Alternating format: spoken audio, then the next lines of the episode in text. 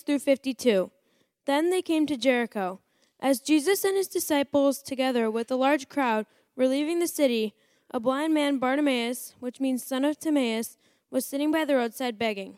When he heard that it was Jesus of Nazareth, he began to shout, Jesus, son of David, have mercy on me. Many rebuked him and told him to be quiet, but he shouted all the more, Son of David, have mercy on me. Jesus stopped and said, Call him. So they called to the blind man, Cheer up, on your feet, he's calling you. Throwing his cloak aside, he jumped to his feet and came to Jesus. What do you want me to do for you? Jesus asked him. The blind man said, Rabbi, I want to see. Go, said Jesus, your faith has healed you. Immediately he received his sight and followed Jesus along the road. Thank you, Travis. That was awesome. Good job, Travis. Wasn't that so good? Thank you, Travis, for reading today. That was wonderful. I am so excited to be preaching in Big Kid Church today. We're going to have a good time. I truly believe all ministries, kids' ministry. Just some of them go play crafts and play games, but the rest of us, we stay in the sanctuary. So it's all kids' ministry because we all love Jesus, right? And we all like to have fun, right? We're going to have fun. So I'm really excited. Uh, my title for my message today is Be Like Bartimaeus. Be like Bartimaeus. And before I say any more words, I want to make sure that God is invited in here and that He blesses us today. So let me pray. God, I thank you uh, for this day. I thank you that you have given us another day of life. I'm just so grateful. Uh, I just pray a blessing on your people. Just thank you for this opportunity to speak your word. Uh, I pray for a Holy Spirit anointing on me as I preach, and I pray for a blessing on your people that they wouldn't leave the same way they came in. Change us now by the power of your Holy Spirit. It's in the powerful, powerful name of Jesus we pray. Amen. Amen. Very good. Now, imagine with me, Jesus is right in front of you. And I don't know how you picture Jesus, but Jesus is right in front of you, and this is what happened with Bartimaeus. Jesus is right in front of you, and he says, What can I do for you? He asks you that question What can I do for you? It's a powerful question. It's, it's, it's quite the favor, isn't it? I mean, literally, the favor of God. Like, what can I do for you? And I want, to th- I want you to think about your present situation, what you brought in today. How, what can Jesus do for you? What can he do for you? So I want you to consider that throughout my message today. Uh, Bartimaeus comes from two words. It's Bar Timei, uh, son of the highly favored one. He, his name means highly favored. And most of his life, he, I mean, he was born blind. He was blind his whole life. He was a beggar. So I don't think he felt highly favored. He didn't feel highly favored. His circumstances were not ideal. They weren't highly favored in his eyes, but I believe that he was highly favored in the eyes of Jesus. I believe that Jesus loved Bartimaeus. Before he even healed him, just the way he was, Bartimaeus was loved by Jesus. And today I'm going to call him Bartimaeus because in the Bible, the, the section title in your Bible will say, Jesus heals blind Bartimaeus. But I don't like that first word. I don't like calling him blind Bartimaeus because at the end of the story, he's just Bartimaeus. He's just a man. He's a child of God. And Jesus loves Bartimaeus. And, uh, and people would call him Bartimaeus or blind Bartimaeus, you beggar, get away from Jesus. They would say these hurtful words. But I don't think we're defined by our present circumstances, by our past, what we've done, but who Jesus says that we are. And so Jesus today calls you child, he calls you friend, he calls you beautiful. You are fearfully, wonderfully made. Jesus says, I love you, child. I'm not giving up on you. I made you, and I stepped back and I said, They are good. They are good. And he says, Son, daughter, embrace my love and my arms open wide. I love you, child. So if it's okay with everybody here, I'm not going to call him blind Bartimaeus. I'm just going to call him Bartimaeus. Is that okay? Cool. Great. And so I'm going to call him Bartimaeus. And uh, I have three points today with the title Be Like Bartimaeus. Number one, be brave to come to Jesus. Be brave to come to Jesus. Number two, be bold to tell Jesus what you need. He's asking you, What can I do for you? Be bold, tell him what you need. And lastly, believe that Jesus will meet your need. And so we're going to dive right in. Number one, be brave to come to Jesus. This is the first point. Be brave to come to Jesus. Even with the crowds hushing Bartimaeus, he made his way to Jesus. He wanted Jesus so desperately. And we have to be brave. I think of the story of Joshua when God calls Joshua to lead the Israelites into the promised land. And he says in Joshua 1 9, it's a familiar verse. It says, Have I not commanded you? Be strong and courageous. Do not be afraid. Do not be discouraged. For the Lord your God will be with you wherever you go. Be strong and courageous because the Lord your God will be with you. It's not that you can do it on your own. The power doesn't lie in you, but your strength is from the Most High. And so it's not like a self help talk with God. He's saying, Joshua, look in the mirror, say five times, I'm strong and courageous. I'm strong and courageous. No, no, no, no, no. It's none of that self help. Look in the mirror. You got this. It's that God will be with you wherever you go. God goes before you, He's fighting, fighting your battles, and He's the one where your strength lies today.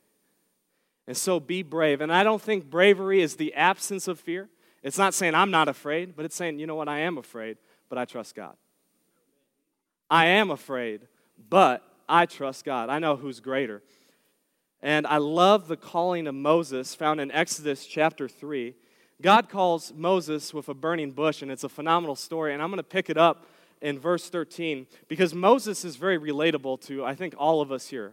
I can relate to Moses because I always want to know why, right? Why, God? Why this? How is it going to get done? I want to know what's going to happen before I go. How many of you are planners? You just want to know what's going to happen before you go out. Like, that's just me. Um, and so he wanted to know why. And, and one of the questions he asks is he asks God his name in Exodus 3.13.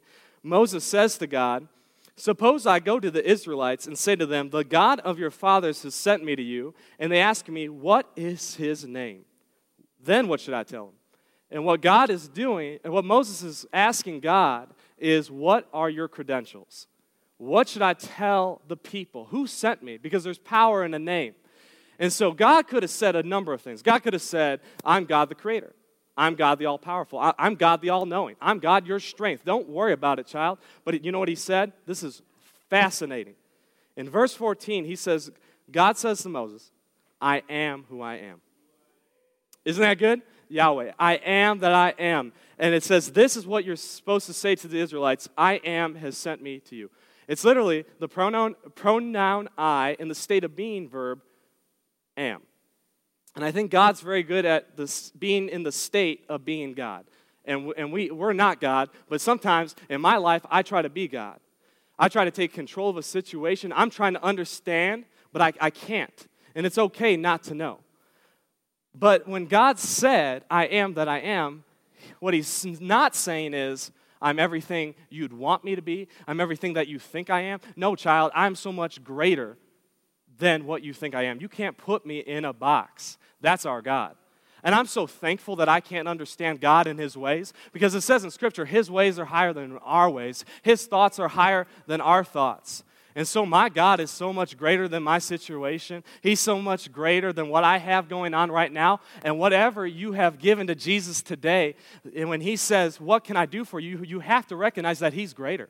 He's bigger. He's stronger. I am that I am. If you need healing, I know the healer. If you need provision, I know the provider. If you need strength, I know where your strength lies. If circumstances are awry and you need some peace, I know the Prince of Peace. So I know where to find it.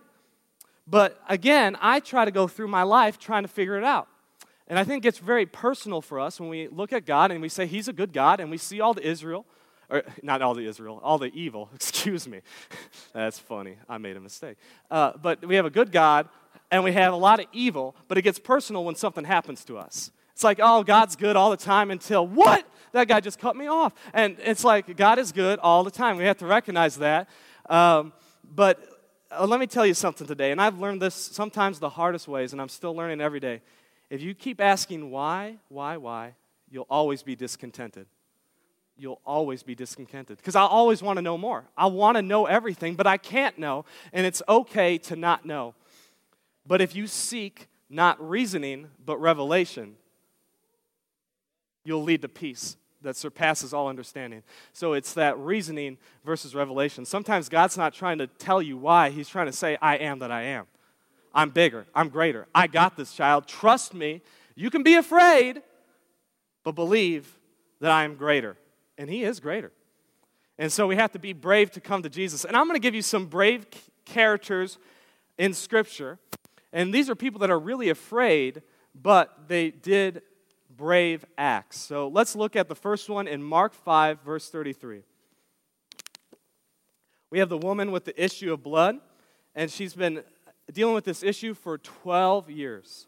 And in that culture, she would have been considered unclean. You can't go to Jesus and she would have been cut off from society. But there's this large crowd pressing Jesus, and there's all these people that are touching Jesus. But she's like, if I can just touch the hem of his garment, I know I'll be healed. And so she touches him, and, and, and Jesus stops, like, well, who touched me? And the disciples, like, Jesus, calm down. There's a lot of people. And uh, yeah, don't tell God to calm down. But Jesus, Jesus, like, no, no, no, someone touched me. I felt it. It went out. And, and so this woman, knowing what happened, it says in verse 33, then the woman, knowing what had happened to her, came and fell at his feet, trembling with fear, and told him the whole truth. And I believe that God loves the people that are broken, the people that are just on their knees saying, I don't know what to do. I don't know my next move. I don't know how I'm going to pay the bills. I don't know how I'm going to get past this situation. It's so hard. And she's at the end of her rope. And then Jesus comforts her in the next verse. He says to her, Daughter, your faith has healed you. Go in peace and be freed from your suffering. I think many of us here would say, I want to be freed from my suffering. And, and Jesus can do that. He will meet your need. Whatever you need is found in Jesus. There's the cross. And so she was really brave to go through the crowd and touch Jesus. And I think a lot of us are really close to Jesus in that you've been praying for something for a long time, and I want to agree with you in prayer, whatever it is, but you're so close. Keep praying, keep coming to God, and keep being brave. And number, in the second story I want to read is Zacchaeus. And there's a kid's song that goes along with Zacchaeus. Anybody know the kid's song?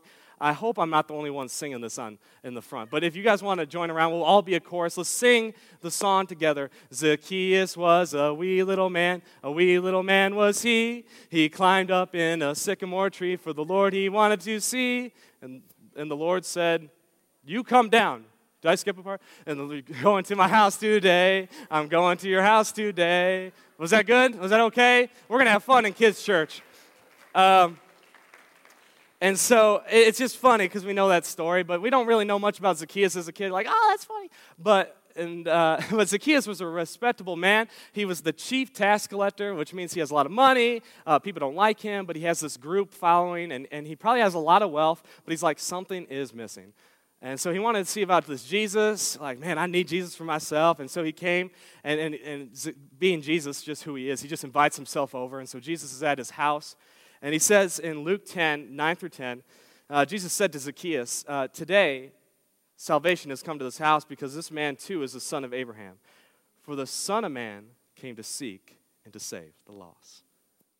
And there's a parable that Jesus talks about about the two sons. One leaves home with his inheritance, and we think of it as the story of the prodigal son. But it's funny in the story that the father never calls the son a prodigal. He's not someone that returned, he was always the son. He was just lost.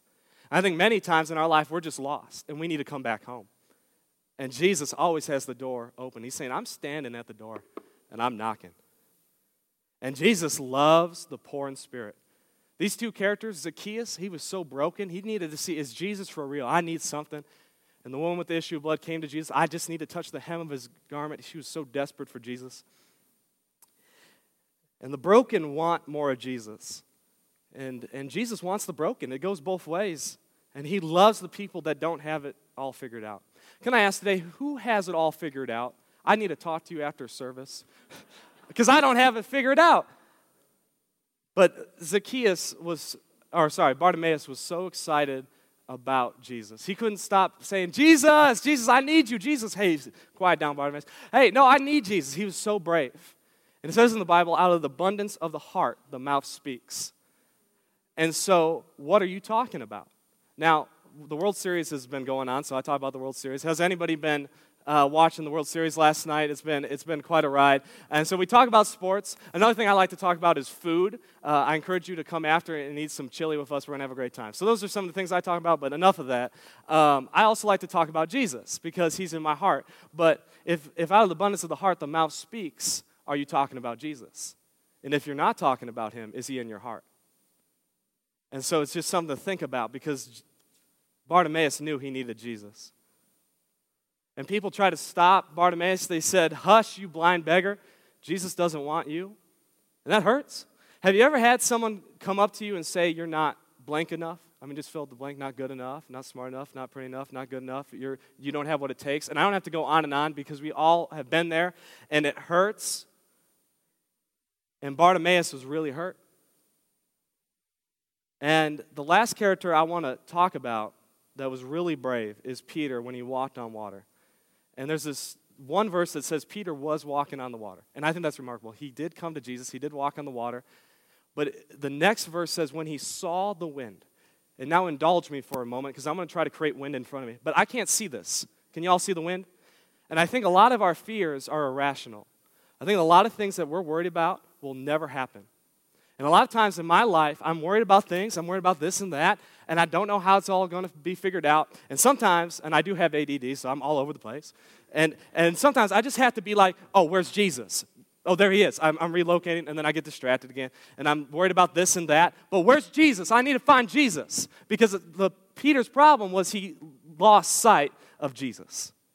And so if he kept his eyes on Jesus, he would have been able to walk on water. And I think that is a huge message for us today in that we have to keep our eyes on Jesus. The wind and the waves will come. People are going to say all kind of things. People are going to get in the way, and, and cir- circumstances are going to come in your life, but we have to keep our eyes on Jesus. And it's time to let go and let God. Let go of what we got going on and let God take over. Trust Him, give Him back the control.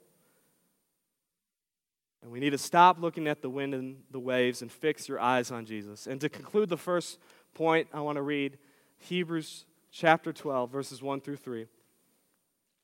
It'll be on the screen.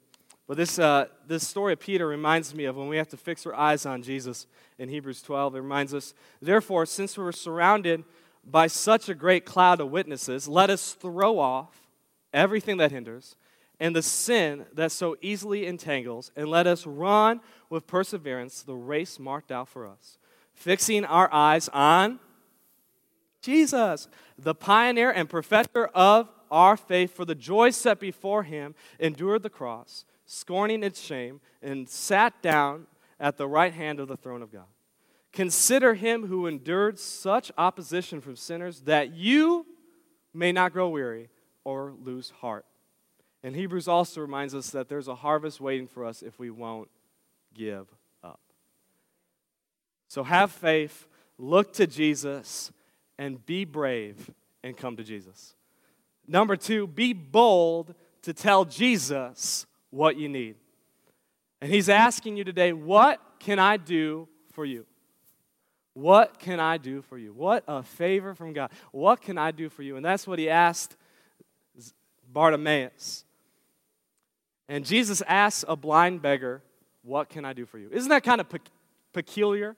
Isn't that kind of strange that he would ask a man who's blind what he needs?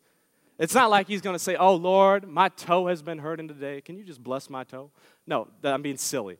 Sometimes we don't tell God the truth. It's like, I got this, Lord. I can do this. I'll just keep begging. But no, he's like, I need Jesus. He gets to the problem. And it, and it was just funny to me how Jesus would ask a blind beggar what he needed. Isn't it obvious, Lord? Don't you already know? And it, but he does know. It says in Scripture that God knows what we need before we even ask him. And so I thought it was funny that he would ask Bartimaeus, What do you need? And he asked you today. And you're probably thinking, Isn't it obvious, Lord? I've been praying for this for a long time. But Jesus didn't want more information. He didn't want to know what, he knew what Bartimaeus needed. But rather, Jesus wanted to know Bartimaeus' heart. He wanted to hear his heart. He wanted to hear his child just cry out to him for help.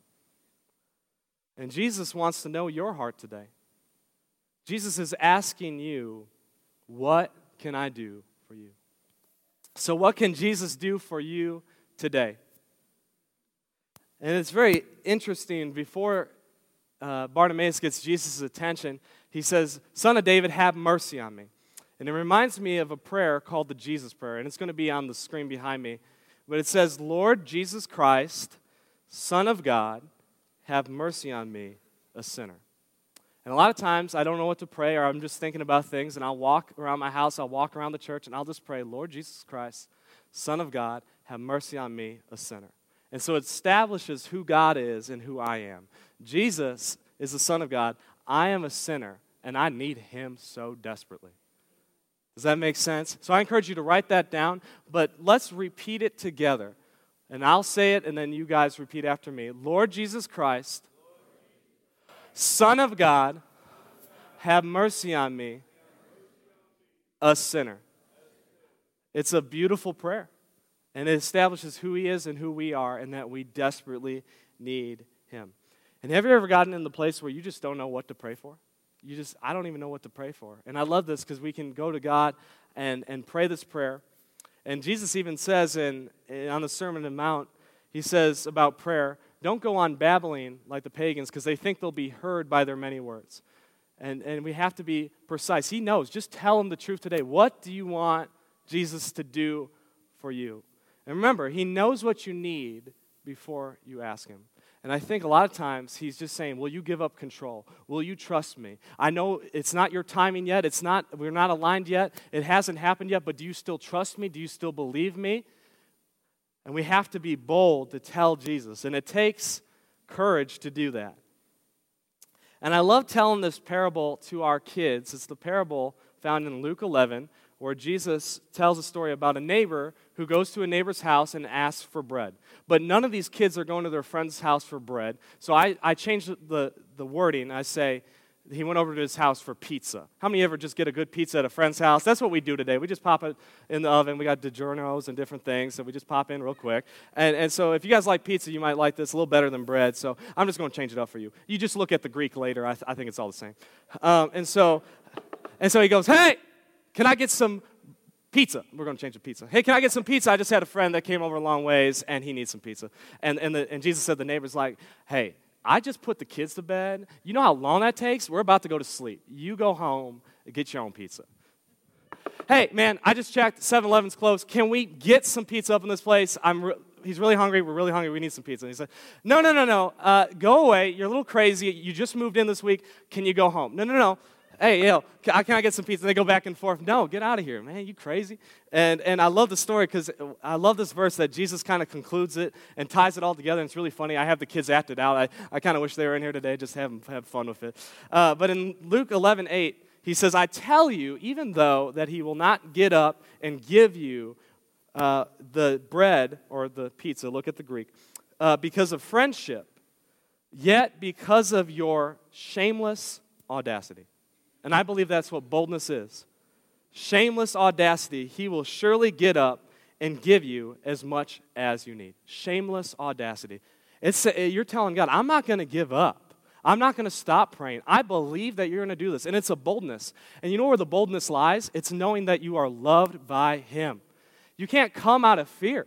I mean, we, we honor God and we have reverence and fear, but we have to know that He's saying, Come, tell me what you need. It's that love relationship with Jesus. And if you think of God as this tyrant that doesn't love you, well, then it's kind of hard to tell Him what you really need and to be honest with Him. But if you know that you're loved and you know where that He's your Father, I'm telling you, just tell Him what He needs and He can do it because it says in Scripture that He is a good Father. And we say, we say double good in church. He's a good, good father. and, uh, and he will give good gifts to his children who ask him. So be bold today. Tell him what you need. And there's one more story I, I like to tell, and it goes right along with this. Uh, it's a story of the unjust judge and the persistent widow. And so this widow had a case, and she said, Can you hear it? No, no, get away. You know, this really awful judge, unlike our Heavenly Father. And in verse 4, we'll pick up the story. It says, For some time he refused, but finally he said to himself, Even though I don't fear God or care about what people think, yet because this widow keeps bothering me, I will see that she gets justice so that she won't eventually come and attack me.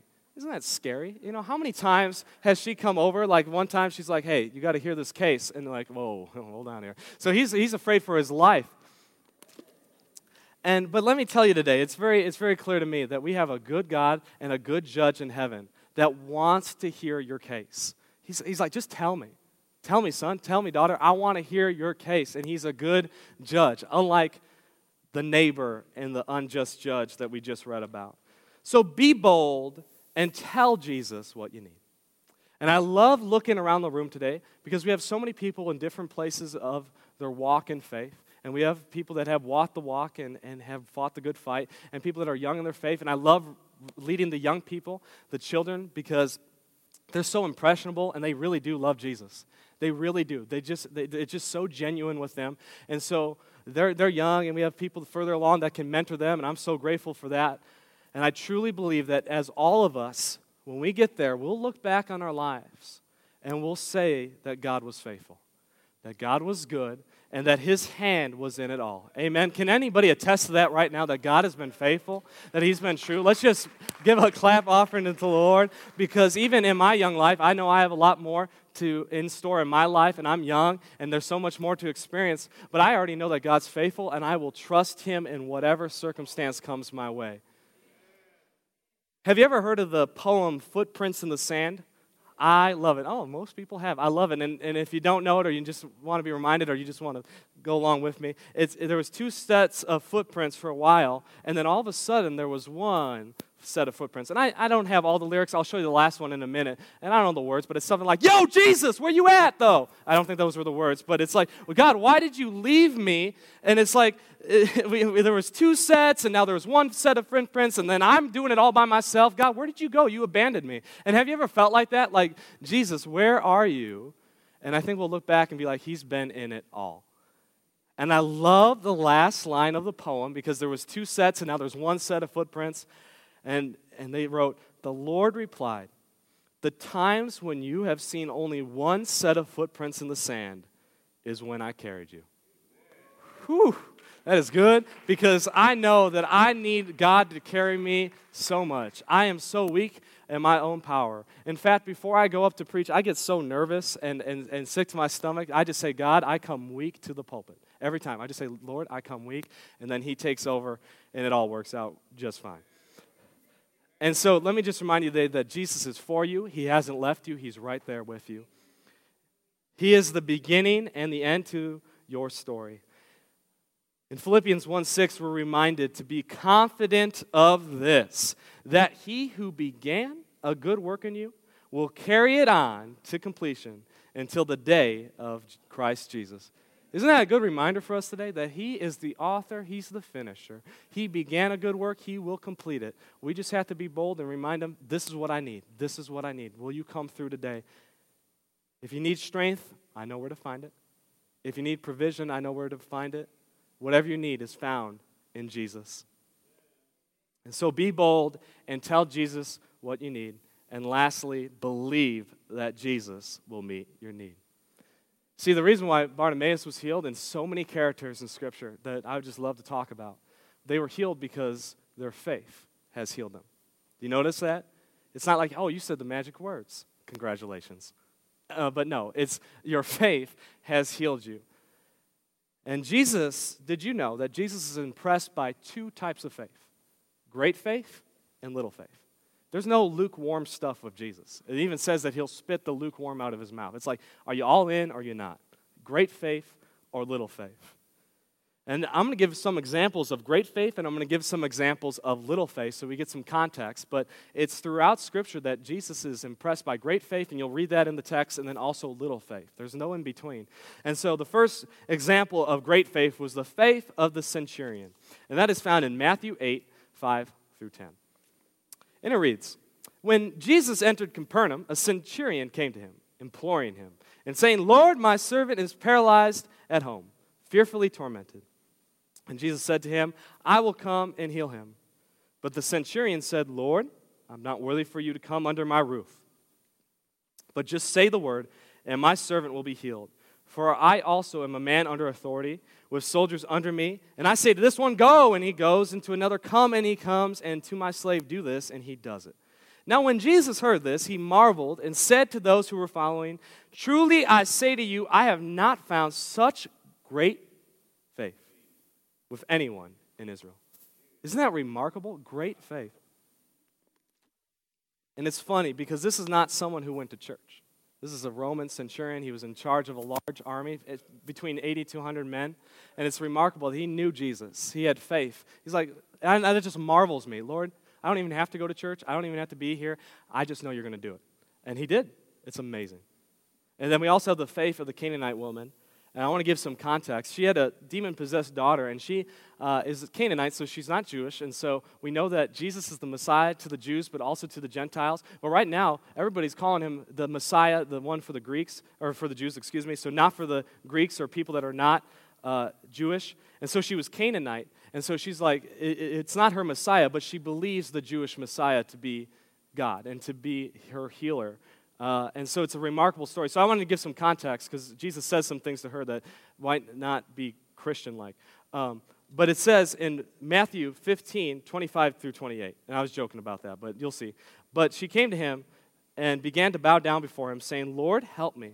And he answered and said, It is not good to take the children's bread and throw it to the dogs. Ouch, Jesus. But she said, Lord, yes, Lord, but even the dogs feed on the crumbs which fall from the master's table. She's like, I, I know you came for me too. I know you can do it. I know you're my healer. And then Jesus said to her, Oh, woman, your faith is great. It shall be done to you as you wish. And her daughter was healed at once. Isn't that amazing? Her faith was great. And these weren't church folk. It's amazing. And then we also have examples of little faith. Let me show you the contrast. We got great faith, and now we have little faith. And on the Sermon on the Mount in Matthew 6, uh, in verses 30 to 32, uh, Jesus says, But if God so clothes the grass of the field, which is alive today and tomorrow is thrown into the furnace, will he not more clothe you, you of little faith? Do not worry then, saying, What shall we eat, or what shall we drink, or what shall we wear? For the Gentiles eager, eagerly seek all these things, for your heavenly Father knows that you need all these things. And so don't worry about your life. And that's what Jesus' message was, and I love that story because who can worry about their life? I mean, who can add a single hour, a single moment to their life by worrying? And here's the Luke Merrill philosophy of worrying, if you're curious. If you are worried about something that will never happen, then why do you worry? And if you have some, worried about something that will happen and there's something you can do about it, then why do you worry? And if you're worried about something that will happen and you can't do something about it, then why worry? In all circumstances, don't worry. So if you, and it's kind of like, I wish I had like a, like a little thing on the slide, like if you can do something about it, great, don't worry. If you can do something about it, great. And then on the other side, if, you, if it's never going to happen, don't worry about it. You know, it's like a great grid or something. I should make that someday. So either way, don't worry about a thing. Don't worry. Be happy. Anyway, I'll stop. Yeah, you let the kids pastor preach. And lastly, uh, the last story I want to read for little faith. It's with the disciples, the men that have been with Jesus and saw the miracles, saw everything that Jesus has done, but they lost faith.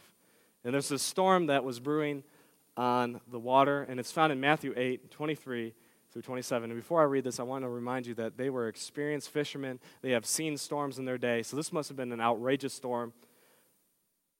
It says in Matthew 8, when he got in the boat, his disciples followed him, and behold, there arose a great storm on the sea, so that the boat was being covered with waves. But Jesus himself was asleep, and they came to him and woke him, saying, Save us, Lord, we are perishing. And he went to them, said, Why are you afraid, you men of little faith? Ouch. Then he got up and rebuked the wind and the waves and the sea and it became perfectly calm. The men were amazed and said, What kind of man is this that even the winds and the sea obey him? Isn't that remarkable? Have you ever woken up from a nap and it was like a really good nap and Jesus was taking a nap and he's like little groggy, like, Oh, what did he say? Why are you afraid? You men a little faith, you know, like, and then he's like, Y'all, be quiet, be quiet, hush down, quiet. And he goes back to sleep. Isn't that amazing? I don't think Jesus is worried about some of the things that we're worried about sometimes. And I already told you, don't worry about it anyway. And so it's amazing that the people that have been with Jesus the longest, they saw the feeding of the 5,000, they saw the miracles, they were afraid of a storm. And I know there's a lot of storms in our life. I heard it said that we're going into the storm, we're into a storm, or we're going out of a storm. But Jesus was always in the storm. And I don't think Jesus would have, you know, left them or just kept sleeping. Either way, he would probably floated to the top and walked home. But that's beside the point. Um, I think Jesus is with us in every storm, every situation of our lives, and that He will be there for you when you need Him. So just tell Him today, What can I do for you? All right, Lord, I'm starting to believe it now. Maybe He can meet my need. And so believe that Jesus will do it. Don't just say things and not believe it in faith. You have to have the faith element. So be brave to come to Jesus. Be brave. Take that initiation. He's knocking at the door. We got to come to Him. Remember, He made the first move. He loved you first. And we can only love because He first loved us. And, and number two, be bold to tell Jesus what you need. And I want to tell you, He really does love you. And He loves you because He loves you, because He loves you, because He loves you, because He loves you, because He loves you forever and ever. It's, there is no reason. And if you try to get back to Moses saying, Why do you love me, Lord? Why would you call me? You'll never know. And I think it's because we just have to be broken and recognize that He does love us, that He can use us, and we can do great things for Him if we would trust Him and believe. And lastly, when you tell Him what you need, believe that Jesus will meet your need. Believe that Jesus will meet your need. And there's a thought I want to end with here, and I'll, I'll expound on it. But it's remarkable to me. This is not in the text, but it's fascinating. You can't find in Scripture, but we know that Jesus never passed that way again. Isn't that amazing? Jesus never passed through Jericho again. He was on his way to Jerusalem where he died on the cross for all the sins of the world. And so he's at the edge of town. So Bartimaeus is sitting down, he's at the edge of town, and he knows this is the exit gate. So he doesn't know where Jesus is, but he knows that he's there, he's coming, and there's a huge crowd. He's like, Jesus! I need you. And I'm really loud. And Jesus, I need you. But he was desperate for Jesus and he knew this was his last chance. And I'm not saying you'll never have another chance to follow Jesus. What I'm saying is there's never a better moment to follow Jesus than right now. Right now. Love the Lord your God with all your heart, mind, soul, and strength right now in the present moment. This is it. And I'm not saying, I'm not promising tomorrow. I'm not God. I don't know. But what I do know is that He is able right now. And I want to tell you today to come to Jesus because he says in Matthew 11, 28 through 30, Come to me, all who are weary and burdened, and I will give you rest. Take my yoke upon you and learn from me, for I am gentle and humble in heart. For my yoke is easy and my burden is light. Isn't that amazing? And so that's what Jesus says. And, and I love this verse in the story that Travis read so well for us today. Thank you, Travis. In Mark 10 50, it says, Throwing his cloak aside, he jumped up to his feet, wasn't that good? And came to Jesus. He took off his beggar's cloak, jumped to his feet, and came to Jesus. And I feel like this is, this is the verse to end on because this is so powerful. His whole life, he was known as a beggar. He had this cloak marking him unclean, unclean, unclean, the old man. And he has it down. And I'm going to see if I can take this off. See, another another vest. It's good. Um, but I, he put it down, and, and this is what marked him. I know this looks really nice, but his probably didn't look so nice. Um, and, and so he put it down, and, and, and, and that was what marked him his whole life. And then it says he jumped up and he went to follow Jesus. His old life was behind him. He stepped into his new life and he followed Jesus. Isn't that, isn't that amazing? Jesus is able, he is here today, and I am so excited to see the miracle happen in your life. Come to Jesus today. His arms are open wide. We're going to sing a song as we conclude here, and, uh, and I'm really excited about this song. It's called Turn Your Eyes Upon Jesus. Because if you got anything from my message today, it's all about Jesus. You got to come to Him, you got to believe in Him. It's all about Jesus. In the, in the lyrics of the song, as Leanne comes to set up, I'm going to read it, and I'm going to read Hebrews 12 one more time. And I want you to stand to your feet now, believing that Jesus can do it. He is here, He is able. What do you need Him to do? It says, Turn your eyes upon Jesus, look full into his wonderful face, and the things of this earth, whatever you gave to Jesus, whatever is face you're facing right now in front of you, it looks so big, But the things of this earth will grow strangely dim. It will just disappear when you look to Jesus. When you look at Jesus, everything else gets a whole lot smaller because I know who my God is. He is who He is. He is so much greater in the light of His glory and grace. And I want to read Hebrews 12, and then we're going to sing together. And I think of Bartimaeus as he takes off his cloak, he jumps up and he follows Jesus. When I read this, I think of that. It says in Hebrews 12, Therefore, since we're surrounded by a great cloud of witnesses, let us throw off everything that hinders and the sin that so easily entangles. And let us run with perseverance the race marked out for us, fixing our eyes on Jesus, the pioneer and perfecter of our faith. For the joy set before him endured the cross, scorning its shame, and sat down at the right hand of the throne of God. Consider him who endured such opposition from sinners, that you would not grow weary or lose heart. Would you sing with us today? I'm so excited. Are we ready, Leanne? Let's sing together. Thank you, Lord. Turn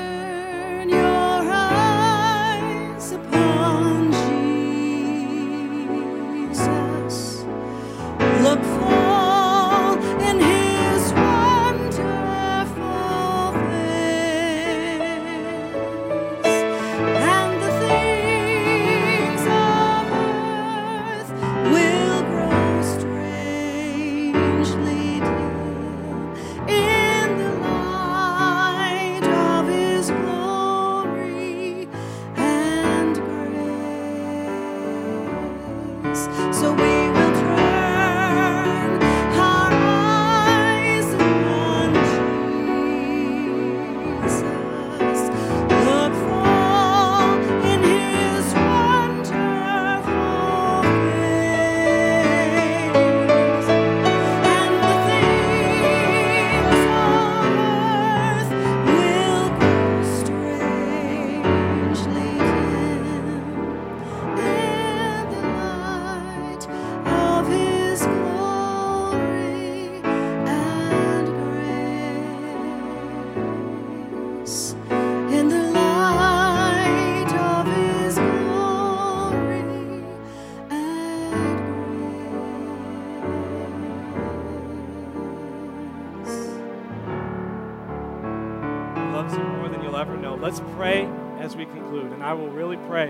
that God meets you right where you're at. Let's just remain standing in a posture of praise and brokenness before God.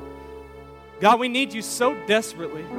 We can't go on any further without you. God, we thank you that you are all that we need. Thank you that as we look to your Son Jesus, the things of this world